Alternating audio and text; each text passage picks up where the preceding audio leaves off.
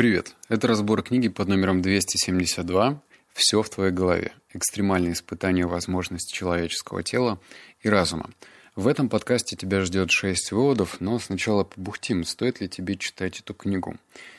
Честно, мне бы не хотелось гендерно как-то разделять женскую аудиторию от мужской, говорить, ну вот, эта книга только для мужиков, Однако, наверное, придется, потому что я мало могу представить красивых, сногсшибательных девушек, которые хотят научиться управлять холодом, э, будут, не знаю, как-то экспериментировать над собственными возможностями тела, нырять в проруби, пробегать какие-то марафоны, брать какие-то тяжелые веса. Мое дело сказать честно и дорогие дамы. Хотя я же общаюсь на «ты». В общем, дорогуша, я ценю твое время, и было бы, наверное, эгоистично с моей стороны говорить, что это тоже подкаст тебе подойдет. Как ты понимаешь, в моем подкасте уже 271 книга, если не брать в расчет эту, которая тебе пригодится. Поэтому ты можешь послушать любой из них. Для всех мужиков, которые хотят научиться управлять своим телом, причем опираясь на доказательную базу, а не просто так «я сильный, я уверенный в себе, я все могу», вот без этого какого-то бреда, который непонятно на чем основывается, эта книга поможет. Причем, давай тоже маленькая ремарка. Писатель журналист сделал ну, очень интересный такой писательский трюк. Он начал э, рассматривать такую персону, как Вим Хофф. Кто слушает мои подкасты давно, э, наверное, помнит то, что я не то, что э, как-то поклоняюсь перед этим персонажем, но я очень вдохновлен его результатами. Вим Хофф — это такой ледяной человек, который до сих пор жив, и он делает феноменальные вещи. Он может с помощью дыхания и правильного э, самонастроя, например, включать иммунную систему и убирать в себе вирусы. Причем это абсолютно контролируемое исследование с учеными, когда ему прям вкалывали какой-то вирус, подключали датчики и смотрели, что произведет своего тела. Он э, поднялся в одних шортах на Эверест, как ты понимаешь, а, ну в ботинках и в шапке. А, он э, там 50 метров проплывал э, без воздуха в проруби, он пробегал какие-то марафоны в пустыне. Ну, в общем, человек, который может не просто на словах, а на деле с разными людьми, которые следили за этим экспериментом, доказать, что мы тоже можем. Да, и в этом заключается сама книга. То есть журналист был скептиком, считал, что Вим Хофф — это шарлатан, но решил э, пойти по его стопам. Вим Хофф его обучал, рассказывал, как использовать свое тело, какие дыхательные практики нужно э, в тот или иной момент включать в свой распорядок дня, чтобы э, ну, становиться таким, как он. Ну, то есть такими же возможностями. И это меня подкупило, потому что изначально он писал, типа, да вот шарлатан он, наверное, какой-то. А дальше произошла магия.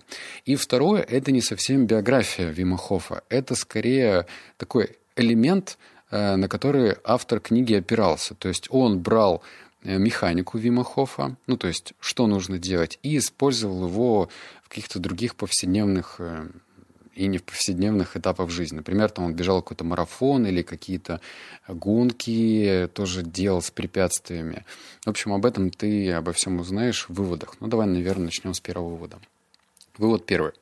Тысячи туристов ежегодно пытаются подняться к вершине этой горы, однако обычно они делают это поэтапно, с передышками, захватив с собой самое современное альпинистское снаряжение. Мы же достигаем вершины в близком к рекордному темпе, не давая себе акклиматизироваться к высоте, почти без еды и сна, и, что самое поразительное, без какой-либо теплой одежды.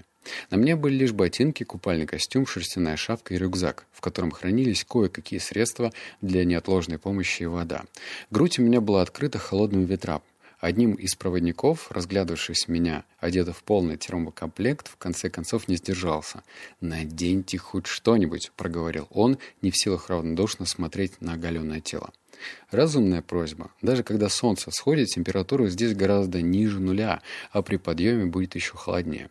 Только проводник не знал, что холод заботит меня меньше всего. Собственно, в этом-то, пожалуй, все и дело. Моя кожа словно броня, не подвластная воздействию температур. Отчасти из-за того, что я прилагал столько усилий, взбираюсь в гору, в организме образовалось так много тепла, что он не знал, что с ним делать.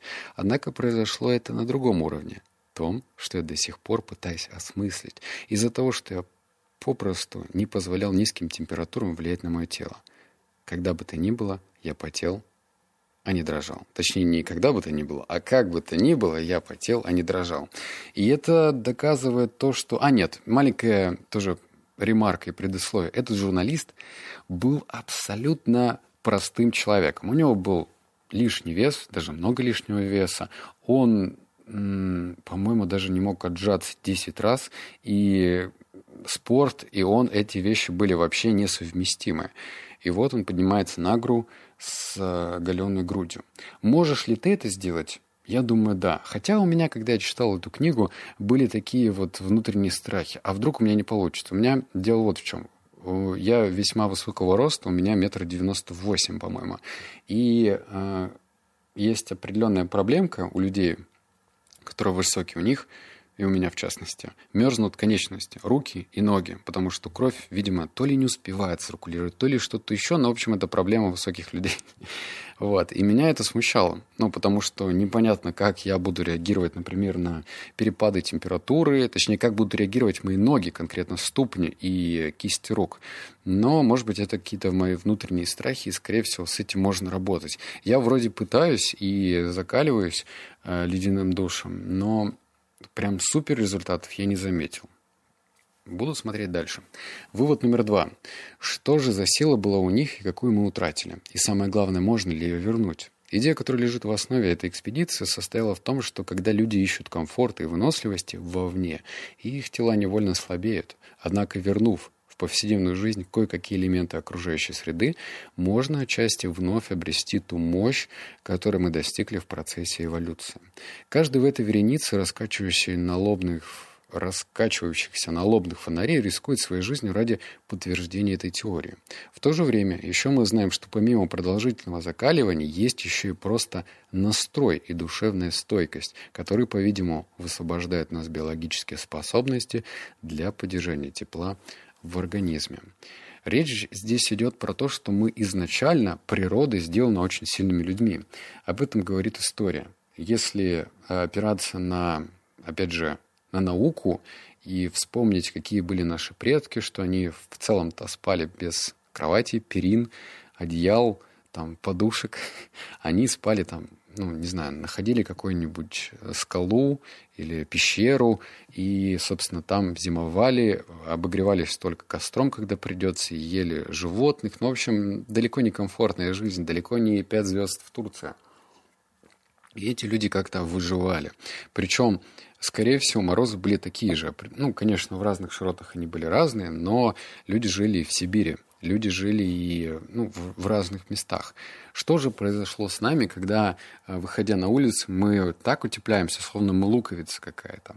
И здесь решение кроется в том, что мы сами стали заложниками э, комфортной жизни.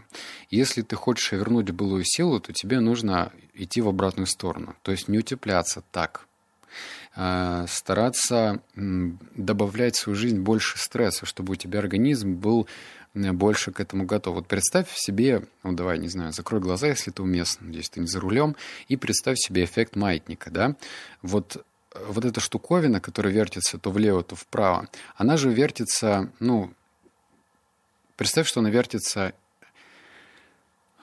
с разной скоростью, точнее нет, с одинаковой скоростью, но на одинаковую высоту. Что я сказал только что? В общем, представь, что этот маятник можно раскачать так сильно, что он будет прям чуть ли не выпрыгивать.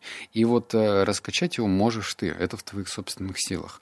А пока ты живешь в комфортных условиях, твой маятник качается еле-еле. Вот, надеюсь, теперь стало понятно, потому что в самом начале я сказал какую-то хрень, а сейчас добавил больше подробностей. Так вот, как ты это можешь сделать? Самый очевидный способ – это заниматься закаливанием.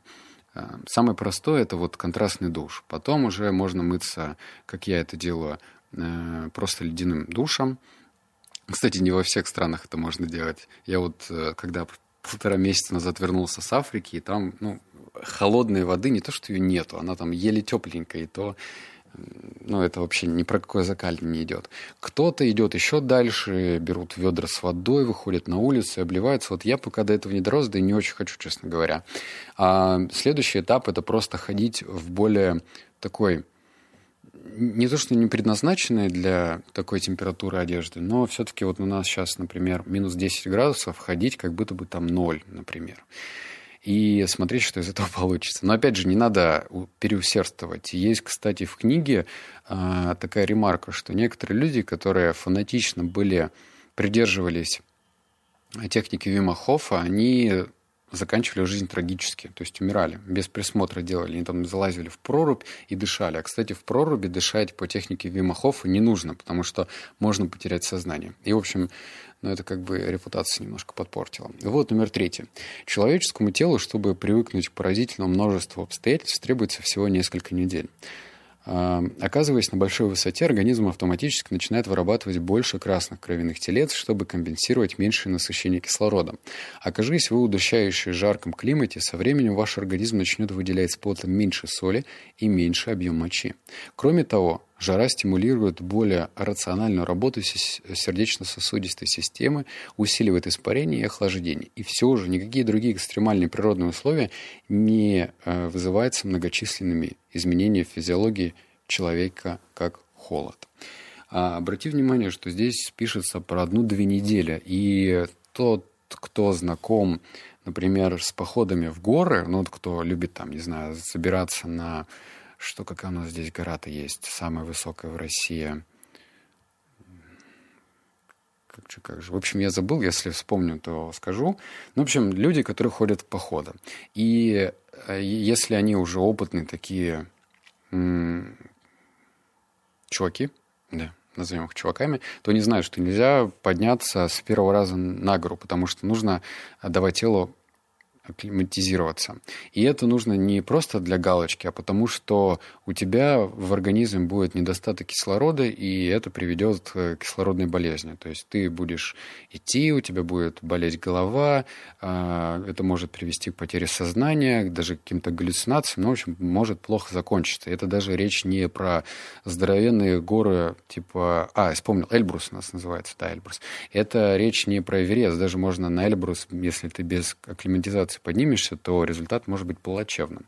И э, если нам достаточно одной для некоторых людей двух недель для того, чтобы акклиматизироваться к высоте и к жаре, как это пишется, то это э, представь, что это такая скрытая сила, которая в тебе есть, а ты просто не пользуешься. И не нужно годами заниматься какой-то практикой. Одна-две недели. Лично меня этот вывод очень даже э, устраивает.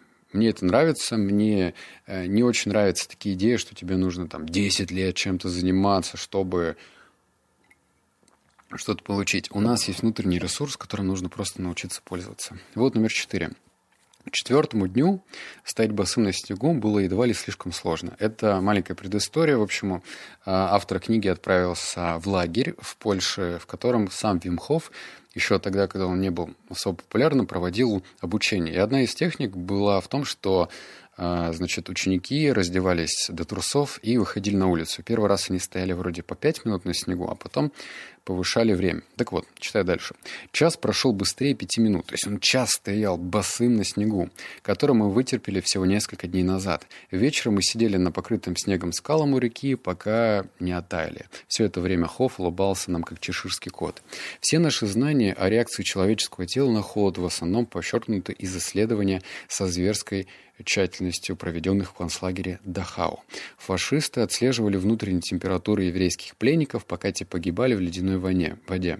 Какими бы страшными ни были эти моральные исследования, они помогли медикам понять, как быстро организм теряет тепло в таких условиях. Сидя в воде температурой 0 градусов, человек начинает чувствовать вялость всего через минуту-другую.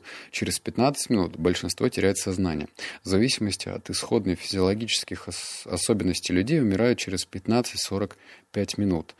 Когда внутренняя температура, внутренняя температура опускается ниже 28 градусов, смерть практически неизбежна. По сравнению с имеющимися данными, Хов, похоже, творит чудеса. И вот тут история, как э, Вим Хофф э, решил продемонстрировать ученым. Значит, читаю. Типовые больничные устройства, отслеживающие дыхание, уже через две минуты пребывания Хоффа во льду показали, что он умер. Аппарат запутался, потому что Хофф ни разу не вдохнул, а пульс в состоянии покоя составлял не более 35 ударов в минуту. Хофф, однако, не умер. И Камлеру, это кто проводил это исследование, чтобы продолжить эксперимент, пришлось отсоединить датчики. Хофф сидел во льду 72 минуты. Результаты были поразительные. Внутренняя температура у Хоффа сначала снизилась на несколько градусов, а затем вновь повысилась. Это стало первым научным подтверждением метода Хоффа. И, кстати, а, если можно это свести вывод к тому, что, ну вот, возможно, это какой-то уникальный человек с уникальными способностями, то нет. Его э, ученики делали ровно то же самое. То есть они практиковали его систему и точно так же проводили такие исследования с холодом над собой. Вот номер пять. Если вам приходится... Остан... А, кстати, следующий, пятый, шестой вывод больше про физическую нагрузку и про выносливость. Если вам приходится останавливаться, чтобы перевести дыхание, значит, вы, скорее всего, неправильно начали гонку, говорит он. И если бы вы с самого начала дышали так, словно вы уже работаете с максимальной нагрузкой, потом вам бы не пришлось прикладывать столько усилий. Он велел мне рассматривать это так. У организма есть встроенная программа, которая непроизвольно оценивает и регулирует, реагирует на условия, в которых он функционирует. Но у этой программы нет никакой возможности определить, какой запас кислорода потребуется организму в дальнейшем. Она реагирует на текущую нагрузку, когда организм внезапно испытывает всплеск серьезной физической нагрузки. Ему приходится наверстывать. Если во время тренировки, вот внимание, вы не просчитываете темп дыхания – Кислорода запросто может и не хватить. Решение заключается в том, чтобы начать интенсивно дышать задолго до того, как необходимость в этом действительно возникает. Очевидно, что наибольшее применение эта техника находит в беге. В общем, это вот э, относится, наверное, к бегунам, кто любит марафоны, айронмены все, всевозможные, то вот есть определенная хитрость. А с одышкой сталкиваются не, ну, не только профессиональные спортсмены, вообще с этим сталкиваются все, кто пробует бежать. И эта одышка, она такая прям падла. Она возникает, потом не дает тебе нормально бежать, потом появляется бок начинает колоть. Ну, в общем, это такая, такой грустный и неприятный эффект. Чтобы этого избежать, один из учеников рекомендует делать следующее. Это начать дышать интенсивно до появления отдышки. Что я могу посоветовать? Просто попробовать. Если ты бегаешь или даже занимаешься лыжами, это тоже к лыжникам относится, то просто попробуй интенсивно подышать до этапа отдышки. Вот номер шесть. Это про силу. Э, напряженно выпитив губы и прищурив глаза, он глубоко втянул воздух носом. Выждав ровно столько, сколько нужно, чтобы легкие заполнилось, он выдохнул с рыком, э, навевающим мысли о воинах Маори в ритуальном танце хака. Он вдыхал каждую секунду, и казалось, что он трудится в поте лица. Он покраснел от усилий, но по его невозмутимому взгляду было ясно, что мысли его сосредоточены только на работе легких. Сделав 50 вдохов, он глубоко выдохнул и был готов бежать. Вот зафиксируй выдохнул и был готов бежать. Во время этого процесса из легких полностью вводится углекислый газ, и организм эффективнее справляется с короткой дистанцией. Точно так же, как дыхание по методу Хоффа, вопреки ожиданиям, позволяет сделать больше отжиманий, или, если нужно продолжать, выдерживать физическую нагрузку дольше. Каждое утро Гамильтон прежде всего течение 20 минут практикует такое дыхание. Он утверждает, что это помогает ему приготовиться к ежедневным делам и очищает сознание для предстоящих ему задач. Я эту практику делаю не 20 минут, как пишет, как говорит этот Гамильтон. Я делаю наверное, минут 10. И этого вполне хватает. Проснуться это, правда, помогает, потому что э, организм после сна, он мало того, что обезвожен, но воды не хватает. И даже если ты выпиваешь там стакан воды, нужно еще и кислородом его наполнить, организм-то наш. И эта техника, она очень простая. Чтобы мне не повторяться, лучше, наверное, обратиться к первоисточнику. Можно прямо в ютубчике вбить Вим Хофф «Техника дыхания». И ты там найдешь наверняка а, и субтитрами на оригинале, и прям уже не знаю, с переводом. Я лично смотрел и все понял. Это несложно, и э, это может стать такой очень эффективной и простой привычкой. Делаю это каждое утро, я это даже еще перед душем делаю. То есть мне это помогает выдержать более, более холодную температуру. Кто живет в сибирской полосе, знает, что у нас вот если холодная вода, так она прям, блин, леденющая. На этом выводы закончились, но я хочу к тебе обратиться за, ну, такой в, за взаимовыгодной помощью. То есть ты мне поможешь, и я тебе помогу. В общем, недавно э, я, мало кто знает, я выпустил аудиокнигу. То есть у меня была печатная версия книги, может быть, ты ее читал, может быть, нет. И печатная книга многим понравилась. Там уже больше 700 отзывов, супер много оценок. Ну, в общем, я лично в восторге. С аудио не все так очевидно, потому что я нигде ее не анонсировал. Вот в книгах на миллион не говорил про это. Хотя э, аудиокнига — это абсолютно другое произведение в плане передачи информации. В аудиокниге поучаствовали шесть человек, включая меня. То есть там пять других профессиональных дикторов. И я тебе рекомендую э, купить мою аудиокнигу. К сожалению, я не смогу ее как-то снизить по цене, потому что 70% забирает себе компания Litres. Ну, можешь сам посчитать математику. Зачем это важно мне? Если ты, например, покупаешь книгу и пишешь какой-нибудь отзыв, то книга в рейтинге повышается выше.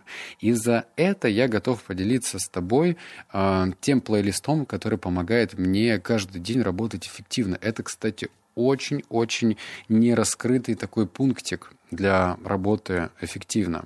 Многие почему-то думают, что это не так важно. Хотя, блин, в процессе, если ты слушаешь правильную музыку, то ты лучше фокусируешься над задачей, ты становишься более продуктивным, ты не отвлекаешься на какие-то внешние факторы. Ну, в общем, ты в моменте, в потоке, как это принято говорить.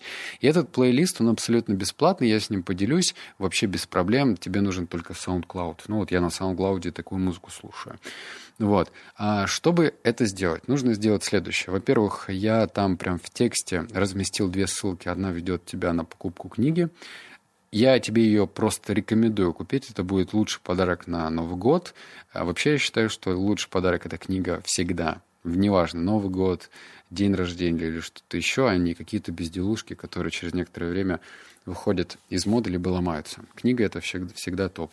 А потом там есть ссылочка на бота. И вот в этом боте ты можешь отправить свой отзыв, там есть прям короткая инструкция. Отправляешь скриншот, что ты написал отзыв, и бот тебе автоматически отправляет ссылку э, на плейлист. Там очень много музыки, которую я лично отбирал, и это ну, позволит тебе работать эффективнее. В следующем новом году мне скажешь прям за это искреннее спасибо. Если тебе понравился выпуск, напиши в комментариях. А если кто-то из девушек это слушал, ну что ж, напиши мне тоже. Мне интересно, зачем такое слушают девушки. Хотя э, в разных условиях в плане выживания, ну, это попадают разные люди, вне зависимости от гендера. Вот, надеюсь, подкаст оказался полезным. Обнял, поцеловал, заплакал. Услышимся в следующем подкасте. Пока.